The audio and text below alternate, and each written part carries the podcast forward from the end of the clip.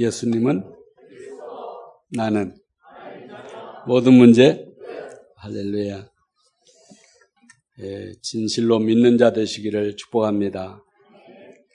그동안 잠언서를 묵상해 왔는데 오늘 그 마지막 시간이 되었습니다.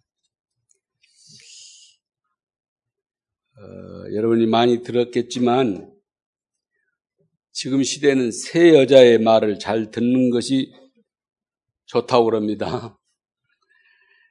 어머니의 말, 또 아내의 말, 그리고 내비게이션의 안내를 잘 받으라고 그렇게 말합니다. 운동하러 갔더니 캐디의 말을 잘 들어야 한다고 그러더라고요. 산에 가면요. 그런데 정말 여성들의 말을 듣는 것이 굉장히 중요합니다. 시대마다 중요한 역사를 일으킨 것은 여성들이었을 경우가 많이 있었습니다. 노벨상을 두 번 받은 사람이 네 명이 있는데요. 그 중에서 최초의 인물이 우리가 잘 아는 퀴리 부인이에요. 물리학상과 화학상을 받았죠. 한 시대의 최고 쓰임받은 찬송가 작가 클로스비는 8천여 곡의 찬송가를 썼다 그러죠. 우리에게도 지금까지도 전해진 은혜를 끼친 찬송이 많습니다. 수많은 여성 위인들을 일일이 다 이야기할 필요가 없을 것입니다. 특별히 위대한 인물 배경에는 대부분 위대한 어머니가 있었음을 보게 됩니다. 그래서 유대인들은 모계로 전통을 따지는데 어머니가 유대인이면요, 아버지가 이방인이라도 그 자녀가 유대인 되는데 아무런 이게 제약을 받지 않아요. 다른 무슨 절차를 밟지 않아도 된다고 그래요. 그러나 만약에 남편이 유대인이고 아내가 이방인일 때는 절차를 밟아야 됩니다.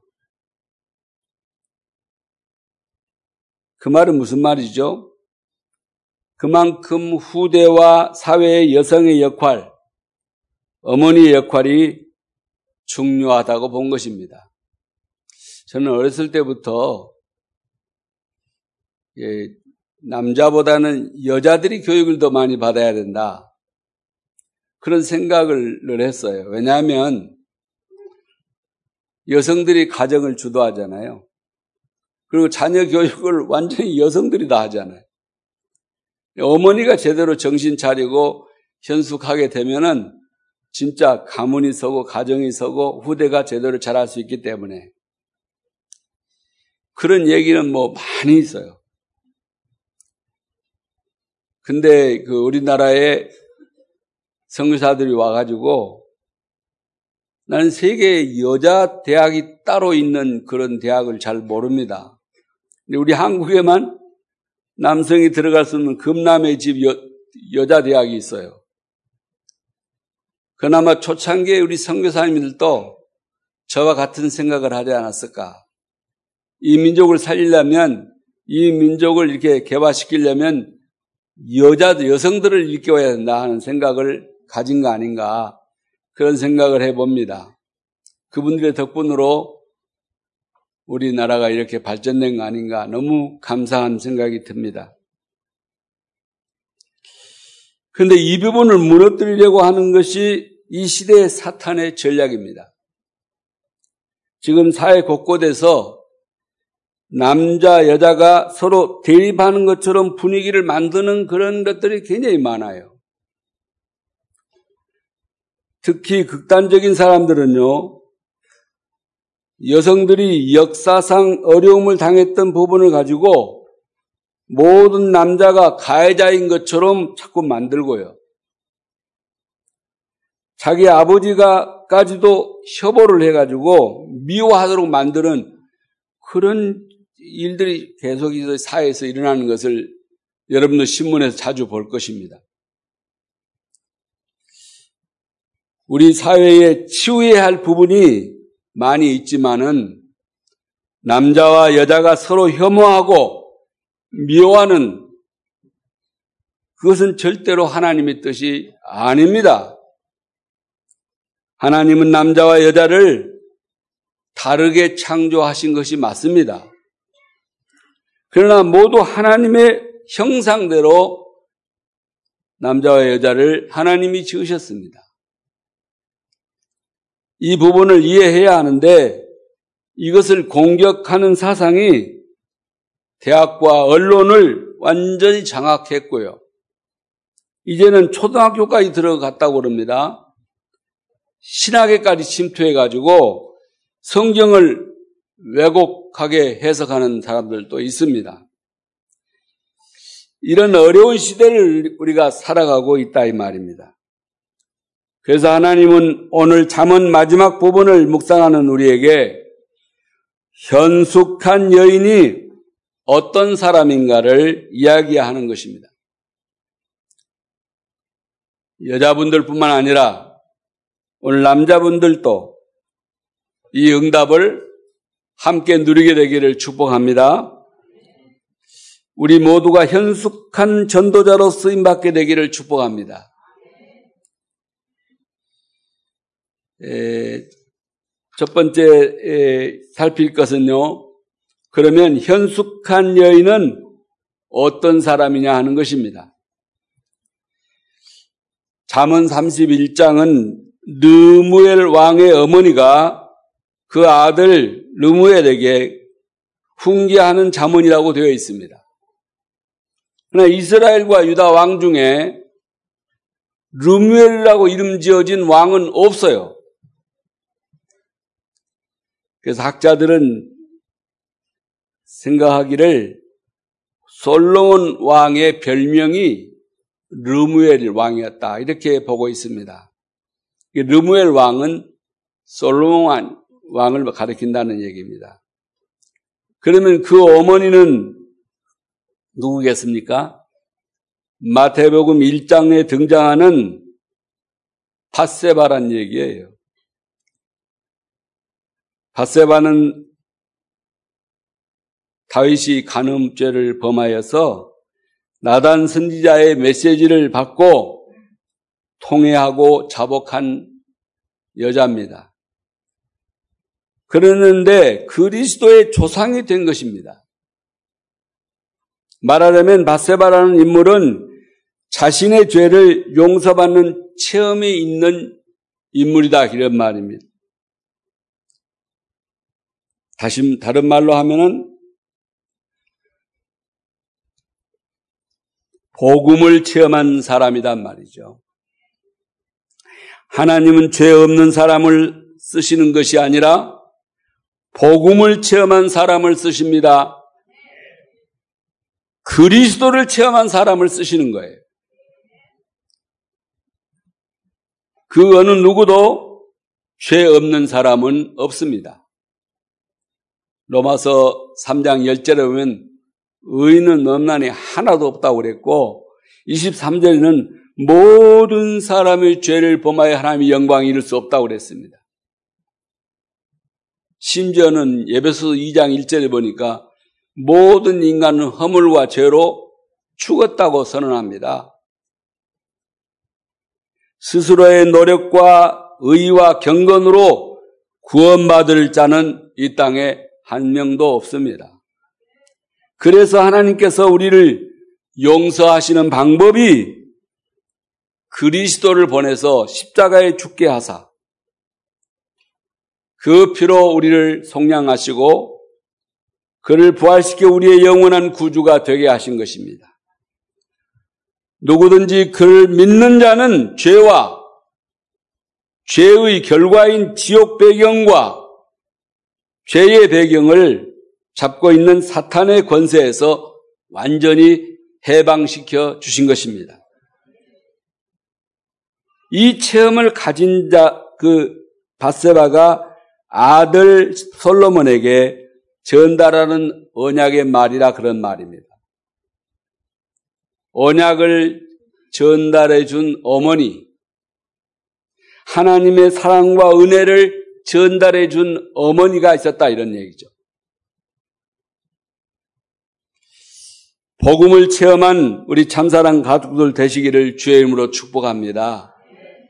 여러분이 늘 신앙 고백으로 예수님은 그리스도라고 고백하지만 아직도 그리스도가 누구인지, 왜 우리가 그렇게 해야 되는지, 왜 날마다 순간마다 그 고백을 우리가 해야 되는지를 지금도 모르고 있는 사람들이 많은 것 같아요.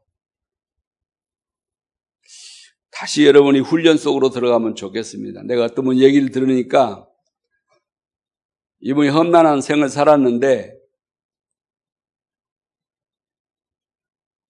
노조위원장을 지냈다는 그랬다더라고. 그런데 이분이 합숙을 기본 합숙을 10번 이상 받았대요. 계속 합숙을 하다 보니까 사람이 변했대요. 정말 복음의 사람이 됐다고 그러더라고요. 아름다운 얘기 아닙니까? 그래서 복음 한번 들었다 해서 되는 게 아니에요. 여러분 머리로 안다 해서 아는 게 아닙니다. 원래 안단 말에 야다나 기노스코란 말은 그냥 이 머리로 아는 걸 말하는 게 아니에요. 시와 덕이 합쳐진 것을 말하는 거예요. 행동으로, 삶으로 체험한 알물 가르켜서 진짜 안다고 그러는 겁니다. 그래서 부부가 안다고 그럴 때 그때 야다란 말을 썼어요. 안다는 말을. 기누스코도 이 신약 말인데 같은 말이에요. 복음을 정말로 체험한 복음을 누리는 우리 참사랑 가족들 되기를 축복합니다.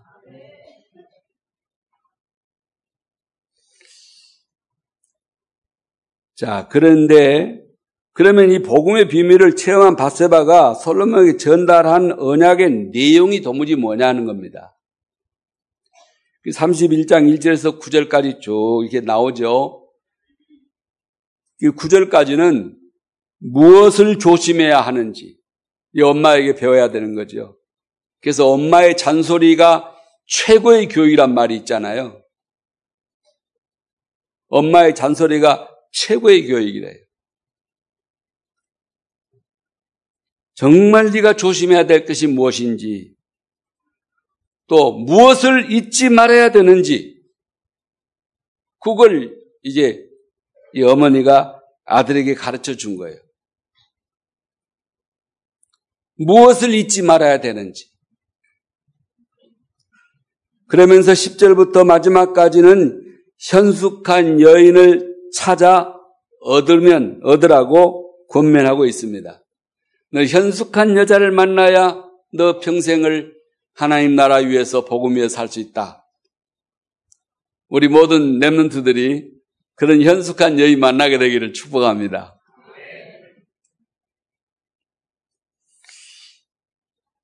현숙한 여인이 어떤, 어떤 여자니, 어떤 사람인가?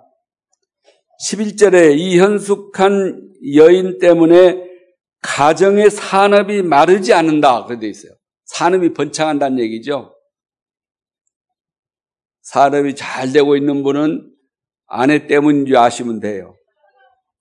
아, 진짜로 잘 기억하시기 바랍니다. 성경에 이렇게 돼 있다니까요. 아내가 잘 협력을 했든지, 기도했든지, 잘 도와주어서, 많이 봐줘 가지고 된 줄 아시면 돼요. 남편에게 선을 행하고 현숙한 여자의 얘기입니다. 부지런히 일하고 아마 이 솔로몬이 자기 어머니가 그렇게 하던 것을 기억하고 썼다고 봅니다. 엄마들은 자녀의 양식을 위해서 그렇게 수고를 하죠. 아이들의 교육을 위해서 평생을 손발이 다 닳도록 일하시죠. 양식을 가져오고 가족을 굶주리지 않게 한다는 겁니다. 가정의 경제를 경영한다고 했습니다. 여러분 조금 살만하게 되었으면 여자 덕분인 줄 아시기 바랍니다. 그래서 우리나라 법에서도요, 만약에 이혼을 할 때는 재산을 반으로 나눠야 돼요. 왜냐하면 당신 만이 돈 번 사람이 아니고 당신 아내의 협력으로 얻었기 때문에 그것은 반 나눠라 이렇게 하는 거예요. 그 이유가 다 있는 것입니다. 16절의 이하를 보면은 낮에는 농장을 경영하고 밤낮을 가리지 않고 손발이 다닳도록 수고하신 부모님 덕분에 오늘 우리가 있는 거죠. 밤에도 일해서 뭘 만들어서 만들어 가지고 뭐 또 끼우고 뭐 이가지고 장사를 한다는 것입니다. 20절에 그러면서도 어려운 사람을 도와주는 분이었다는 겁니다. 이거 솔로몬이 다 본 거예요. 자기 어머니가 그렇게 어렵게 돈 번 돈을 가지고 또 다른 사람을 중에 도와주는 것을 다 봤어요. 21절에는 온 집안 사람들을 제대로 입힌다고 했습니다. 복음 가진 사람의 삶을 봤다는 얘기죠. 그리스도의 비밀을 아는 사람의 삶을 어머니가 아들에게 잘 보여줬다 그런 말이죠. 우리 장로님들과 우리 권사님들과 우리 집사님들이 우리 랩런스들에게 이런 삶의 모본을 모델이 되어야 합니다. 나는 저분처럼 예수 믿고 저분처럼 주님을 섬기고 저분처럼 희생하며 봉사하며 살겠다. 이런 모델이 나와야 될 거 아니에요. 우리 모든 중직자들이 그런 중직자 되시기를 축복합니다. 23절에 말씀했습니다. 그의 남편이 사람들에게 인정을 받게 한다 했어요. 아내 잘 두면요. 남편이 인정받아요. 어떤 친구는 보니까 자기 남편이 학위를 안 받으니까 절대로 자기도 학위를 안 받더라고.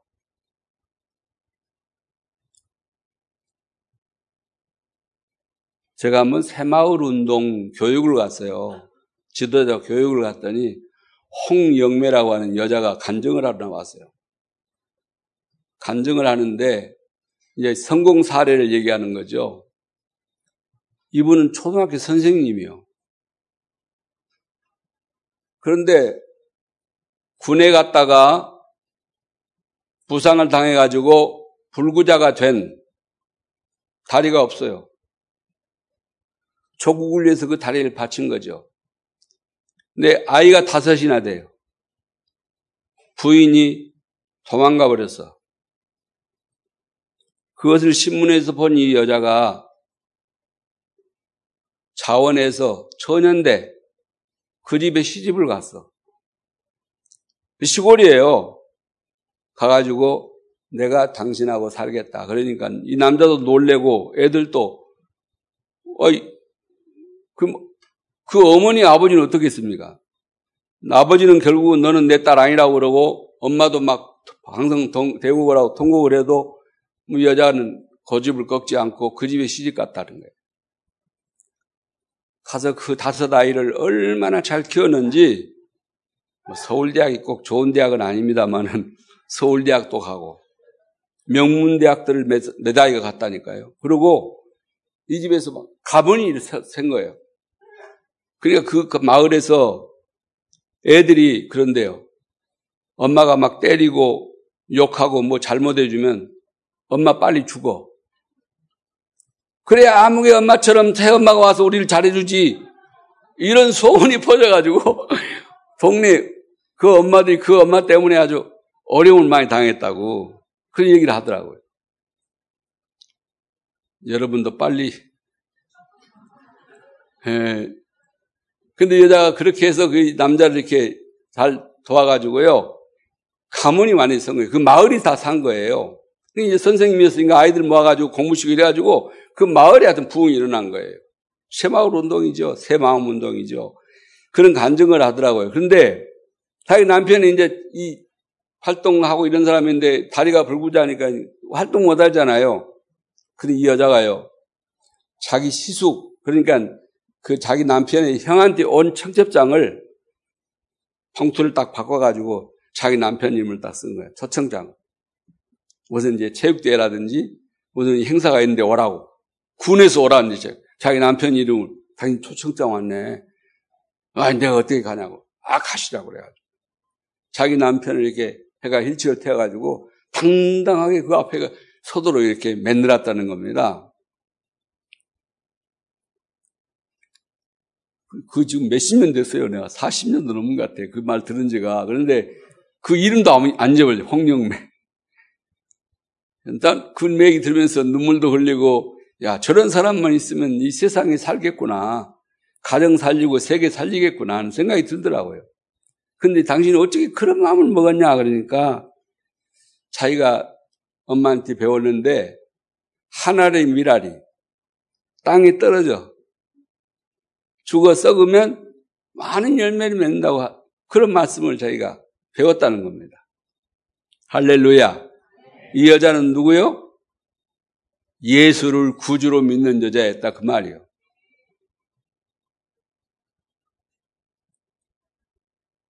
이 구원을 받은 사람은요, 생각이 다릅니다. 마음이 달라요. 그러니까 구원받은 표시가 나요. 말을 해도 구원받은 표시가 난다니까.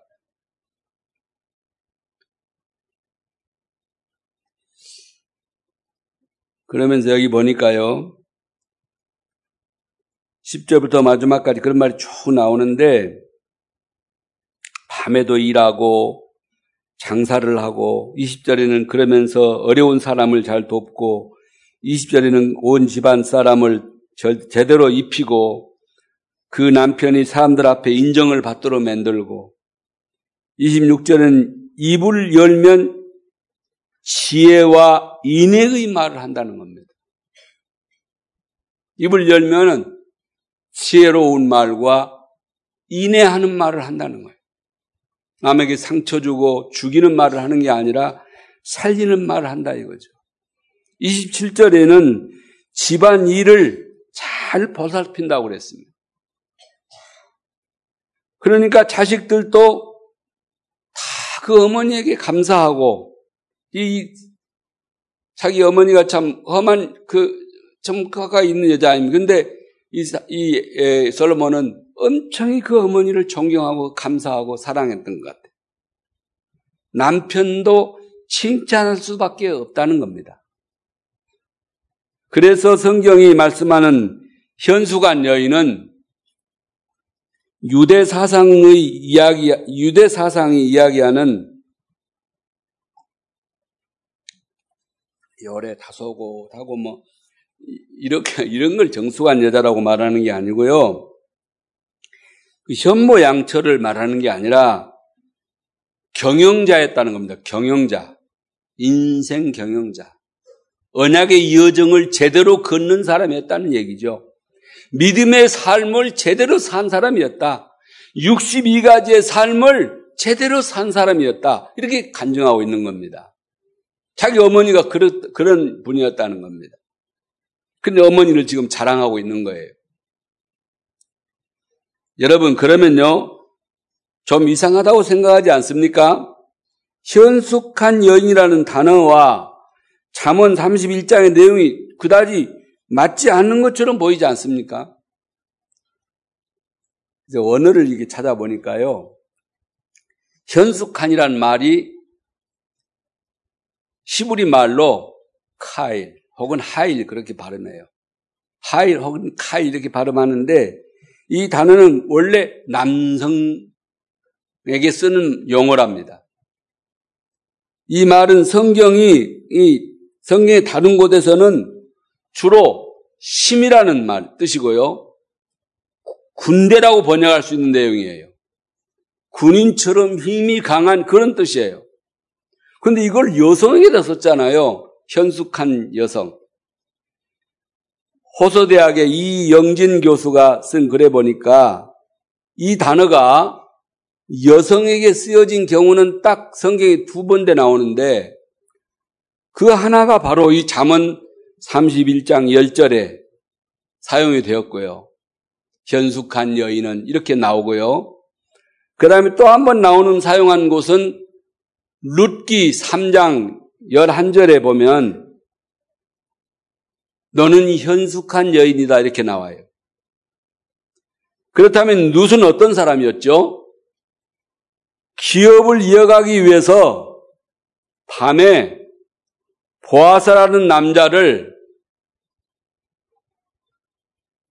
찾아갔던 여자예요. 그래서 그 발꿈치 밑에 가서 이렇게 있었어요. 나를 범해 달라는 거죠. 그때 보아서가 깜짝 놀라가지고 한 말이 그 여자 보고 한 말입니다. 너는 현숙한 여인이다. 나도 그렇게 알지만은 동네 사람들이 다 그렇게 말하는 것을 내가 들었다. 이렇게 얘기를 합니다. 그리고 이 여자를 보호해주고 결국은 내가 가까운 친척으로서 너를 살 수 있지만은 너를 취할 수 있지만은 너희 기업을 물을 수 있지만은 나보다 더 가까운 친척이 있기 때문에 그 사람한테 말해서 그 사람이 싫다고 그러면 그때 내가 너를 맞아주겠다. 그런 절차를 다 밟아가지고요. 나중에는 기업 물을 자가 됩니다. 그래서 다윗의 이제 할머니가 되고요. 그리스도의 예수님의 조상이 됩니다. 할렐루야. 그래서 이 현숙하다는 말을 잘 생각해 봐야 합니다. 밤에 외간 남자를 찾아갔는데 현숙하다? 우리가 생각하는 말하고는 좀 다른 말이잖아요. 그런 여자는 현숙한 여자가 아니지. 그게 유교적인 사고로 보면 그렇습니다. 근데 현숙하다 그랬거든요. 성경이 말하는 잠언 31장의 사람은 용맹한 사람이었다 이 말이죠. 군인 같은 여자였다 이 말이에요. 아주 힘 있는 여자였다. 이 솔로몬이 생각한 자기 어머니는 그렇게 해서 남자처럼 일하고 남자처럼 이렇게 열심히 살아서 자기를 길렀다는 겁니다. 복음의 흐름을 알고 언약의 성취의 대열에 서기 위해서 용맹하게 현장을 뛰어드는 사람이 말하자면 현숙한 여인들이다 이 말이에요. 요즘 여러분 우리 아, 아저씨 그 방송국에서 나오는 그 뉴스를 보십니까? 우리 교회도 좀 틀어줘요. 왜 안 틀어주나요? 오후 예배 전에 틀어주죠? 전교인이 봐야 돼요. 여러분 보니까 그 여자들, 그 남자들이 어떻습니까? 야, 나는 그 볼 때 눈물을 흘리며 봅니다. 어떻게 저럴 수가 있을까? 똑같은 삶을 우리 이 경제 상황, 이 사회 상황, 이 국가 상황, 이렇게 미움과 다툼과 시기와 질투와 분쟁과 모든 게 그냥 번나온 이 사회 속에서 어떻게 저렇게 전도자의 삶을 살 수 있을까? 볼 때마다 눈물이 나요. 내 목장에 왜 저런 사람이 없을까 하지. 저런 사람을 난 못 세웠구나. 제자 한 사람을 못 세웠구나. 그래서 정말 나는 인생을 헛살았구나. 그런 생각이 들어요. 그래서 여러분에게 죄송하고 미안합니다. 좀 더 잘 훈련시키고 좀 더 잘 먹였더라면 좀 더 좀 제대로 설교도 하고 목회 생활을 제대로 했더라면 이 기난, 긴 시간에 그런 제자들이 많이 일어났을 것인데 한 사람의 제자를 만들지 못했구나. 그런 생각이 자꾸 들어요.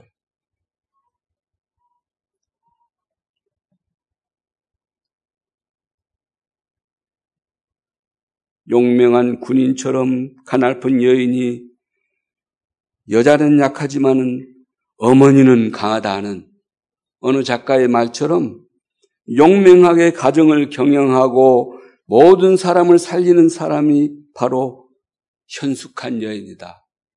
세상에서 가장 역사에 없었던 그런 유일했던 지혜 있는 왕을 길러낸 사람. 그러니까 남자도 여자도 다 이 응답을 받으라는 말씀인 것입니다. 우리 장사님께 이런 제자들이 일어나기를 축복합니다. 사람 살리기 바랍니다. 힘 빼지 마시고요.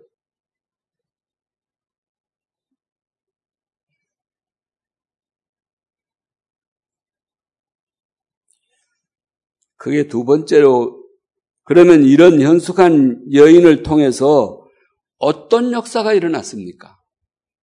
한마디로 말하면 가정을 살리고 시대를 살리는 일이 일어났잖아요. 아니 전 역사를 살리는 일이 일어난 거예요.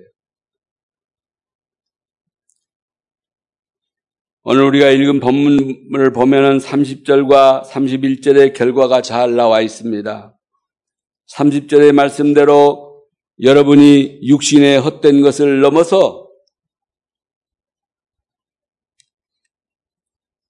여호와를 경외하는 참된 것을 보게 되기를 축복합니다.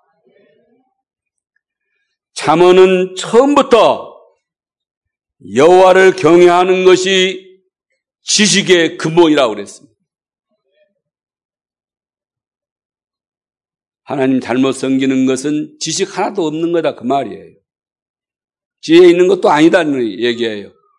당신의 배우고 이제까지 한 것이 다 거짓된 것이라는 얘기가 돼요. 그래서 우리나라 말에 식자우환이란 말이 있어요. 많이 한 것이 병이다 그 말이죠.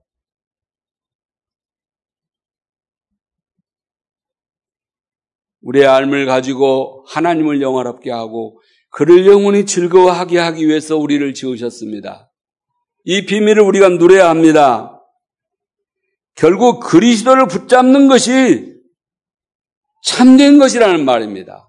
언약의 바로 그 초점은 핵은 그리스도이기 때문에 이때 31절의 말씀대로 매일 있는 가정을 열매 있는 가정을 세우게 되었다는 것입니다.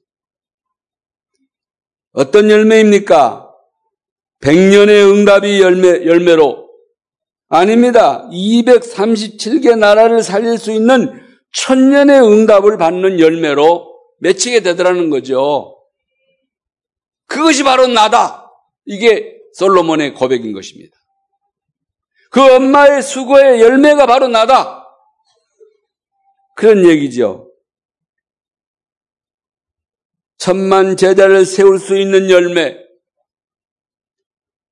그러면서 31절에 성문에서 여호와의 이름을 드러내는 가정을 세우게 될 것이라고 그랬습니다.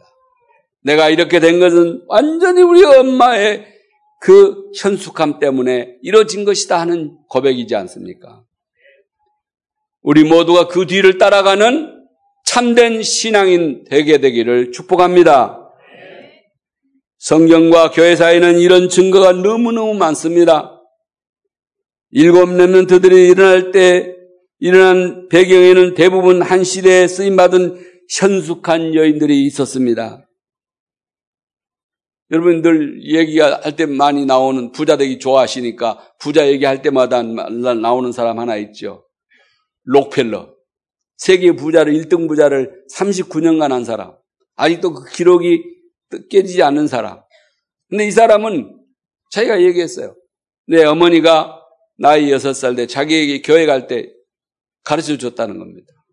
너는 교회 가거들랑 제일 앞자리에 앉아서 예배를 드려라. 목사님 말씀을 잘 들어야 된다. 너는 평생 목사님과 다투지 마라. 목사님을 해치지 마라. 그러면요, 은혜가 안 돼요. 저놈이 나를 해쳤는데 어떻게 은혜가 되겠습니까?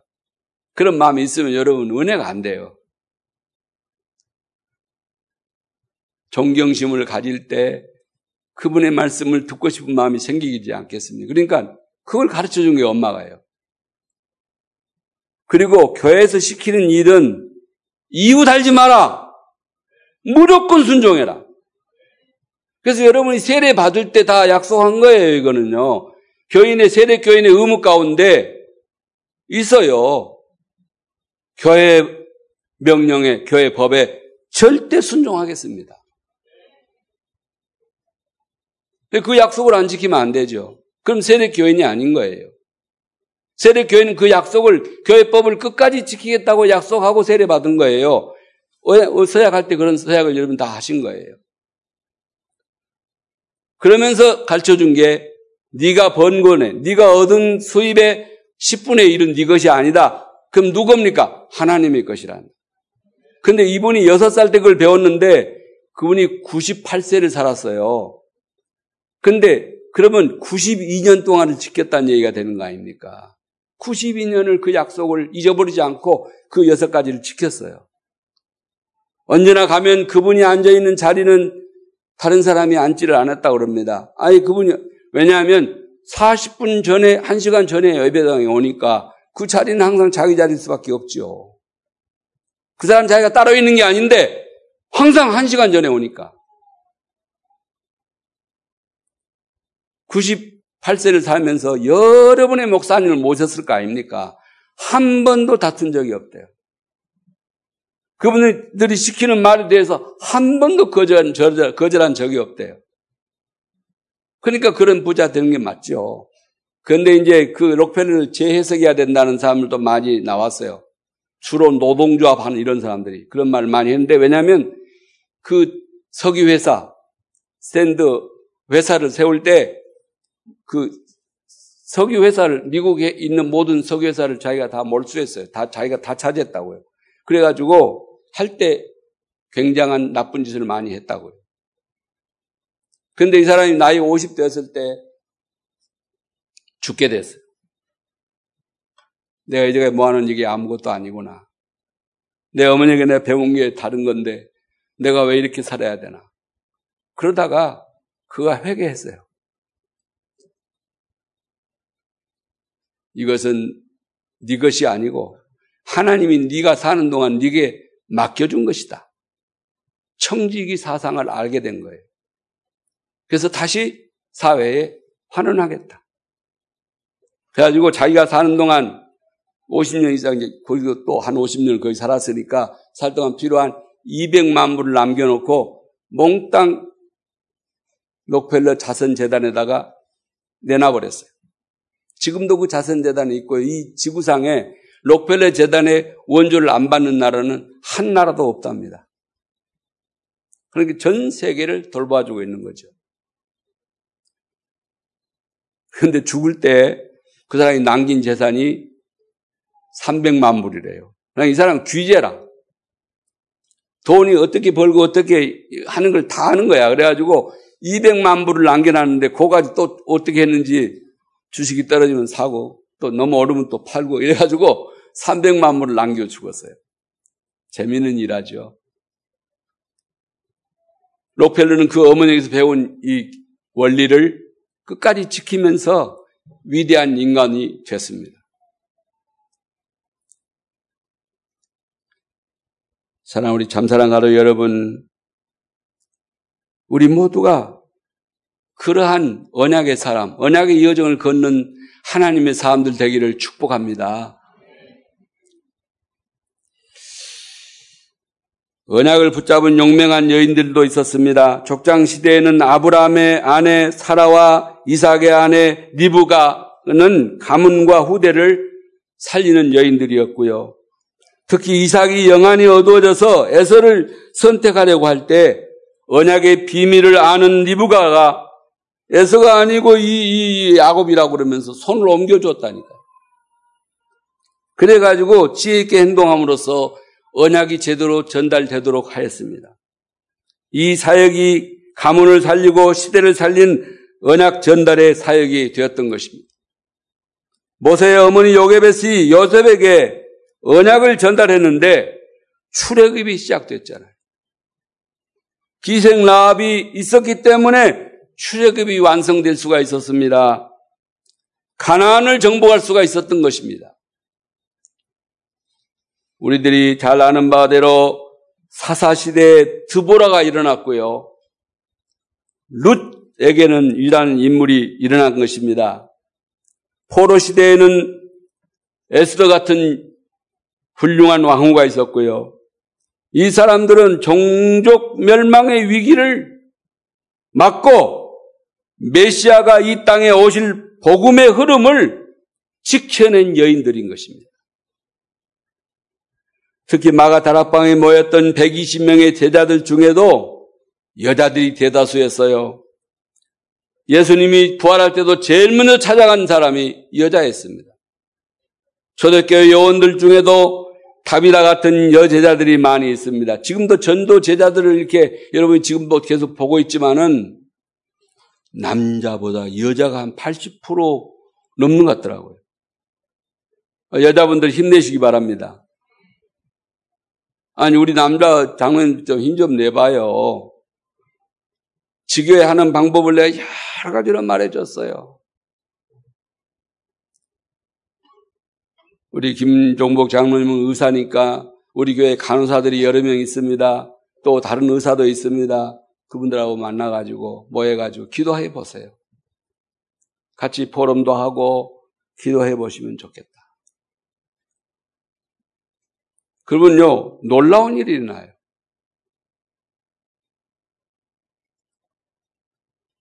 가정에도 놀라운 일이 있나요? 또 우리 교회 안에도 놀라운 일이 일어납니다. 내가 그런 얘기를 여러 번 했어요. 우리 여러분들이 여러분의 기능을 선하게 하나님의 나라와 복음을 사용하려고 그러면요, 놀라운 일이 일어나요. 로마서 16장 인물들 중에서요, 많은 사람들이 여제자들이었던 것을 알 수가 있습니다. 바울이 얼마나 감사했던지요, 베베를 가르쳐서 뭐라 그랬습니까? 나의 보호자였다고. 나뿐만 아니라 모든 전도자들의 당신은 이 베베는 보호자였다. 브리스가는 나의 동역자였다 얘기했잖아요. 장로님들은 저의 동역자입니다. 권사님들과 집사님들은 저의 동역자로 세움받은 거예요. 여러분의 보호 때문에 제 생을 그저 이게 무탈하게 대가 없이 마치게 된, 됐다고 생각합니다. 진짜로 감사드립니다. 그러니까 앞으로도 여러분이 그 사역을 하셔야 한다. 마리아는 많이 수고한 제자였다고 얘기하고 있습니다. 정말로 우리 권사님들 가운데는 평생을 주님을 위해서 하나님 나라 위해서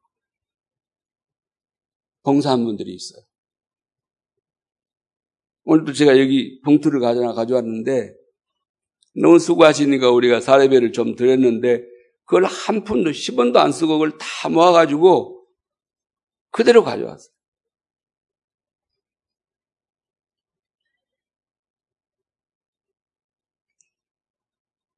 어떤 권사님은 자기 평생에 노동을 해가지고 번 돈을 또 교회가 드린 돈을 다 모아가지고 교회에 드렸어요.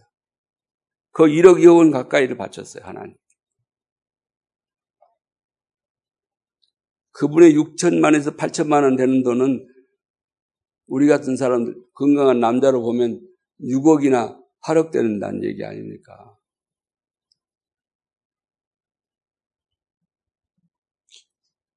하나님 나라에서 그분들이 저보다는 훨씬 더 놀라운 상을 받으라고 저는 믿습니다. 그리고 천국에는 더 아름다운 집이 준비되고 아름다운 상급이 준비되어 있으라고 저는 믿습니다. 많이 수고한 제자, 윤회하는 사도들에게 존중이 여김을 받은 사람. 장님 여러분들이 이름이 거명될 때 목사들이 축복하는 사람 되시기 바랍니다. 이런 장로님도 있다고 그러면서. 근데 보니까 어떤 장로님이 돌아가시는데 가봐야 될 자리인데 안 가더라고. 사람들이 안 가. 왜 그런가 봤더니 빨리 잘 가셨다는 그런 표정들이야. 그러고는 안 되잖아요. 우리가 인생 살다가 그렇게 살면 안 되잖아요.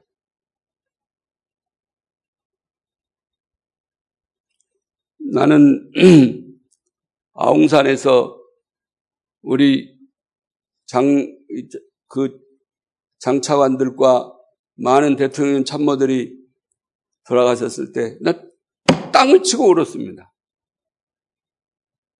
한병춘 씨를 비롯한 정말 시대의 훌륭한 분들인데, 이범석 씨, 이런 분들은 정말로, 여기, 여기 공원에 가시면 그분들의 조상들이 만드는 그 땅이에요. 저, 저 땅이 다요. 근데 거기서 산화돼 돌아가셨잖아요.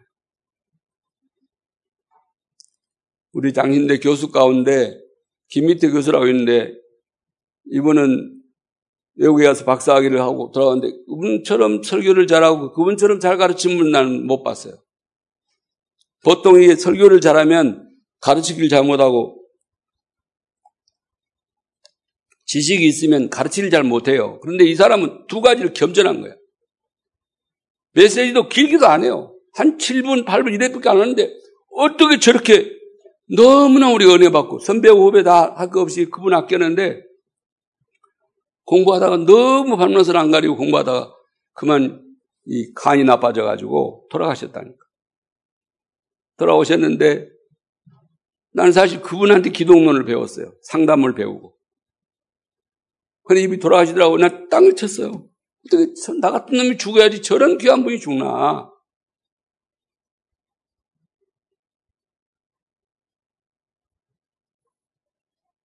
윤희아는 사도들에게 존중의 여김을 받는 사람이었다.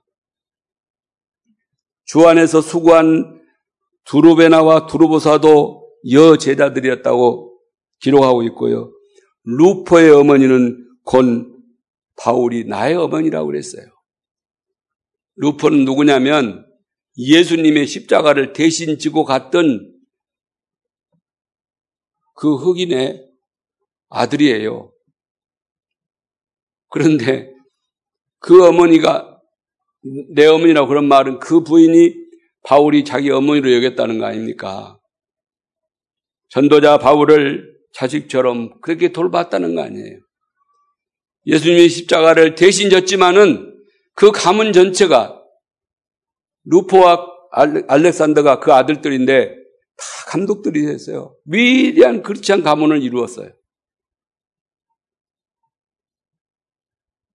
율리아 네레오의 자매들도 있다고 했습니다. 우리 모든 자매 여러분이 이 응답을 함께 받게 되기를 축복합니다. 남녀 모든 참사랑 가족들이 현장에서 이런 제자로 응답 받으시기를 축복합니다.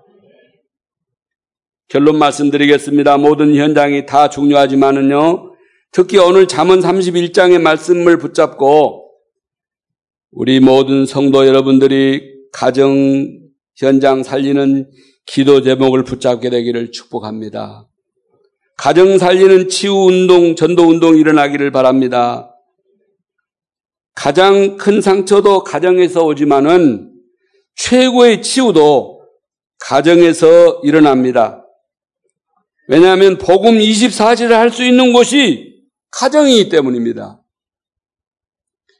서밋을 세우는 역사도 가정에서 일어납니다. 제일 내가 위로받고 힘이 될 때는 집사람이 복음을 얘기할 때입니다. 오늘 현장에서 이런 일이 일어났습니다. 그런 얘기할 때 내게 굉장히 힘이 되더라고요. 한 번도 정말 당신 말 들으니 내가 힘난다. 너무 고맙다. 그런 말 한 번도 해본 적은 없어요. 그러나 내 마음에는 그런 말 들을 때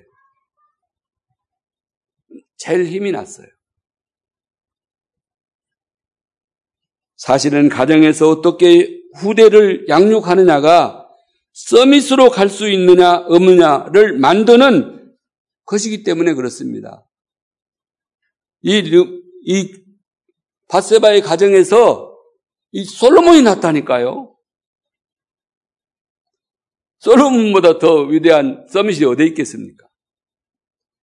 올 한해 우리에게 주신 치유와 서밋의 두 가지 큰 응답을 우리 모든 참사랑 가족들의 가정에서 누리게 되기를 축복합니다. 그래서 이 부분을 두고 우리 청년들을 위해서 우리 참사랑 가족들이 정말 기도해 주시기 바랍니다. 하나님이 준비하신 만남을 통해 가정 살리는 축복을 받아서 받아야 할 최고의 시간표가 우리 젊은이들에게 있기 때문에 많이 기도해 주시기 바랍니다. 거지, 어, 그, 괜히 어지랖을 부려가지고 너는 나이가 찼는데 왜 결혼 안 하고 있냐? 또 애인은 있냐 없냐? 그런 말을 제발 하지 마시기 바랍니다. 랩런트들에게 더 이상 스트레스 주지 말아요. 이 랩런트들이 명절이 돼도 집에 안 가요. 왜냐하면 또 그 말 할 것이기 때문에. 너 왜 장가 안 가고 시집 안 가냐 그러면서 막 이런 말 듣기 싫어가지고 안 간답니다. 그냥 우리가 뒤에서 조용히 계속 기도해 주다 보면 좋은 역사가 일어나지 않겠습니까?